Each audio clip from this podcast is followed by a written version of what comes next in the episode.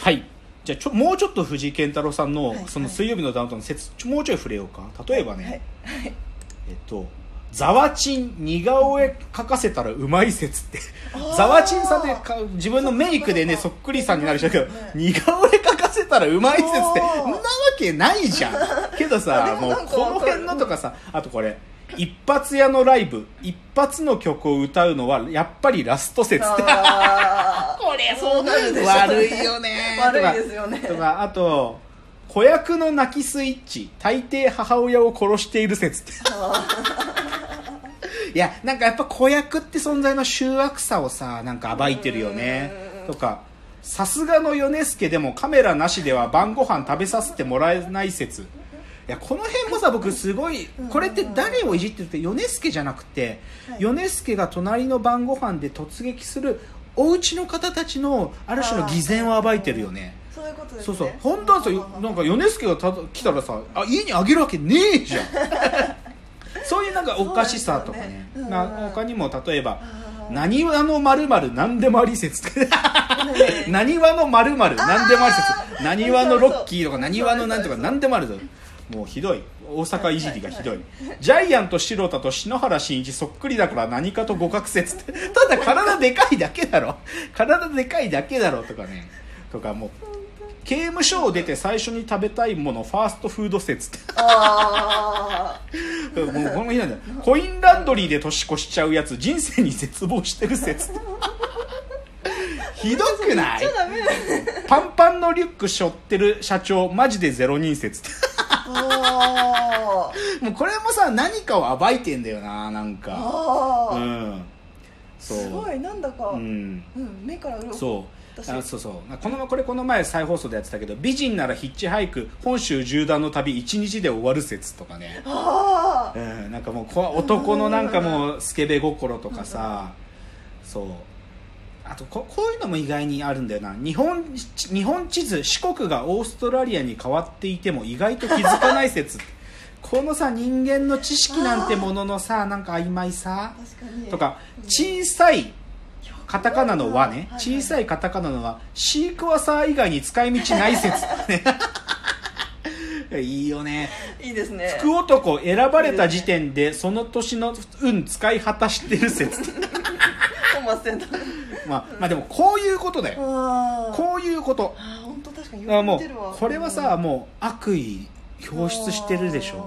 ででまあこれはまあ藤井健太郎さんというこの「説」っていうスタイルはいでその説を検証するという番組のこの構成の発明でもあるけどええ。今僕の取り組みはねこれを分類してるんですよね、その悪意というものが一体どうそれまで正確にまあできてるって言えないんだけど、はい。まあそのちょっと分類の話でちょっとまた少し後にするとしてもう少しはい。藤井健太郎の目っていうのをもうちょっと深掘りするとはい。でもねやっぱり藤井健太郎はねモノマネ芸人好きなんだよ、あーそうなんですね。うん、でなんでかっていうとそれはね彼が作る作品にちょいちょいモノマネ芸人が出てくる、あそうなんですね。例えばそれあの水曜日のダウンタウンじゃなくてクイズタレント名鑑っていう、まあ、これこれもヒット番組やったけどこの中で郷ピロミ殺人事件っつってヒロミ郷ヒロミ郷郷ヒロミのモノマネ芸人がなぜか殺されるんででもまあピロミ郷めっちゃ使うのよなんかうんとかね。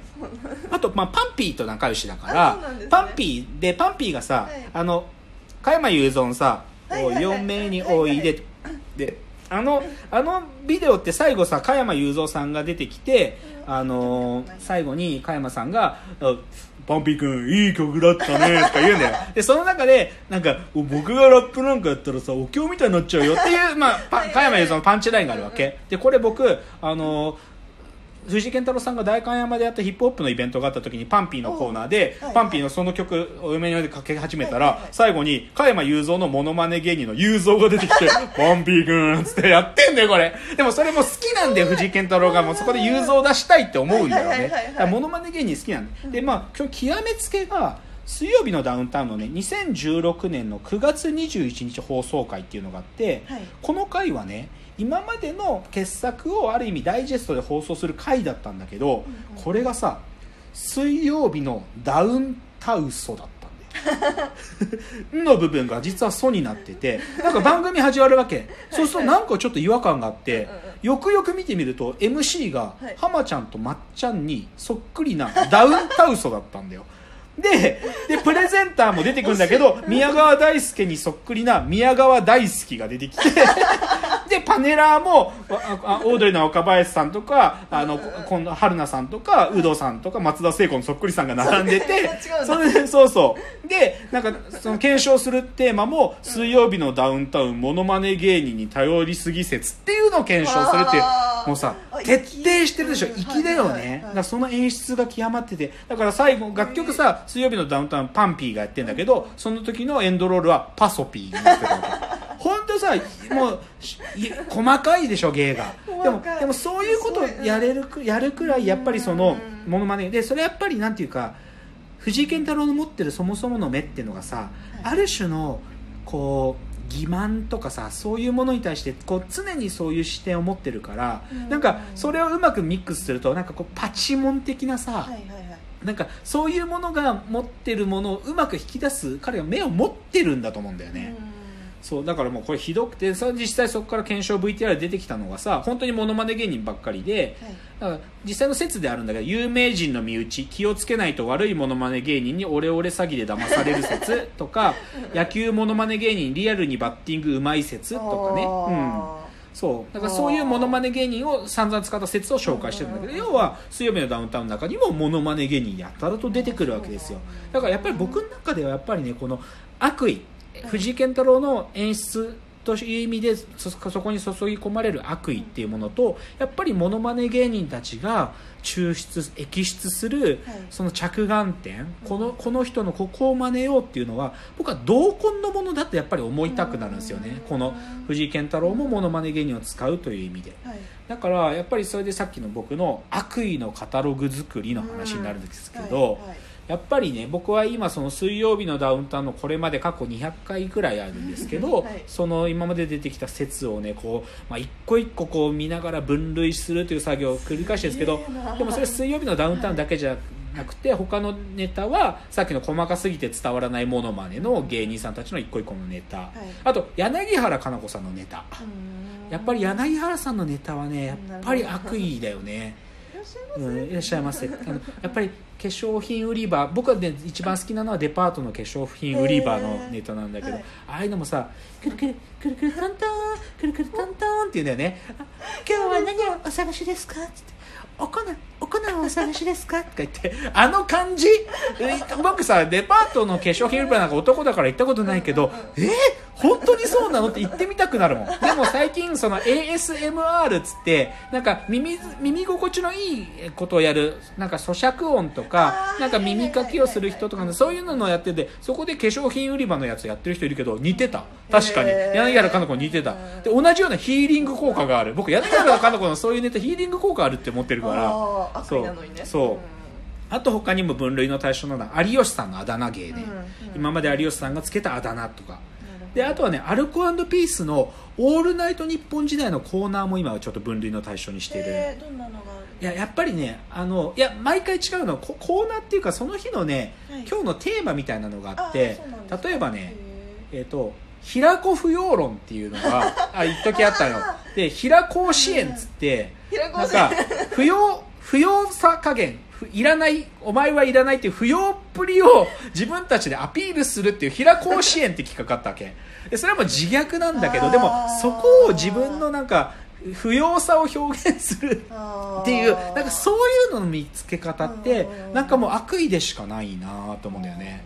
そうなんか他にもさチャンサカとイラコの戦いのしなんか話とかあってねなんかチャンサカベースボールクラブっていうちゃんちゃん酒井ちゃんが作った RP の酒井ちゃんが作った野球チームがあるんだけどチャンサカベースボール CBC チャンチャンサカベースボールクラブとあと平子の作ったなんだっけな阿佐ヶ谷なんとかだかなんか高円寺なんとかだけなんか平子のチームもあるのよ、でそれの入団選手を募集するっていう企画があるんだけどで基本的にはなんていうかいじってんのなんかもう完全に。その視点っていうのは僕は悪意の表れ、うん。あとやっぱりこれはね本当に最近徹底してやりたいのは有吉さんのラジオの「サンデーナイトドリーマー」のそのサンドリのはい「町の賢者」ってコーナーがあるのね、あーはい。で町の賢者っつうのは芸能人っていうか有名人たちの、まあ、各方面での発信ね発言だとかもしくはインスタグラムとかブログでの書いてることとかうんそれを取り上げてはい。ひたすら悪口言うんだよね。でなんで町の賢者っていうかっていうと一応サンドリリスナーははい。ダンボーラーだから、路上生活者たちっていうのがサンドリのリスナーっていう前提だからだからでもそういう不老者たちが芸能人たちにある意味町の賢者として あの指摘してあげようという趣旨のコーナーなんだけどその見つけ方はもう悪意なんだよと。だからこのサンドリのね町の賢者も含めてだから僕はもう分類してるのね。でで正直まだこれ道半ば。逆言うとこれができたら僕らはもう一段次のステージに行けると思って今頑張ってやってるんだけどめちゃくちゃ聞きたいんですけど、はい。どういうプロセスでやってますか？いやもうち極めて地道。うん。もう行ったり来たり。だからぐなんかグルーピングしてみて、はい。そのグループの名前つけてみるけど、はい。でもなんかしっくりこないなとか、もしくは新しいそのグループの中に別のものが加わると、グループ名を変えたりっていうのを延々と繰り返してる、あーあだからそう。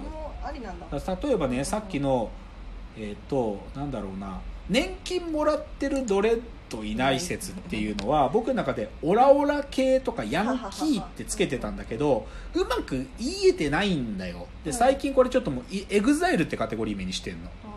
その方が何かを連想させるんじゃないかと思ったりとか。でもこういうプロセスのもうずっと繰り返し、いや他にもね例えばねああでもこれもだからさっきの子役の泣きスイッチ大抵母親殺してる説と、うん。その米助ご飯食べられない説っていうのも、はい。僕これをね偽善ってカテゴリーに入れてたんだけど、はい。ちょっと最近違うんじゃないかなと思っててむっつりっていう言い方もちょっとしようとかね。もうだからもう常に悩んでるなんか。あじゃあちょっと次のチャプターいいきます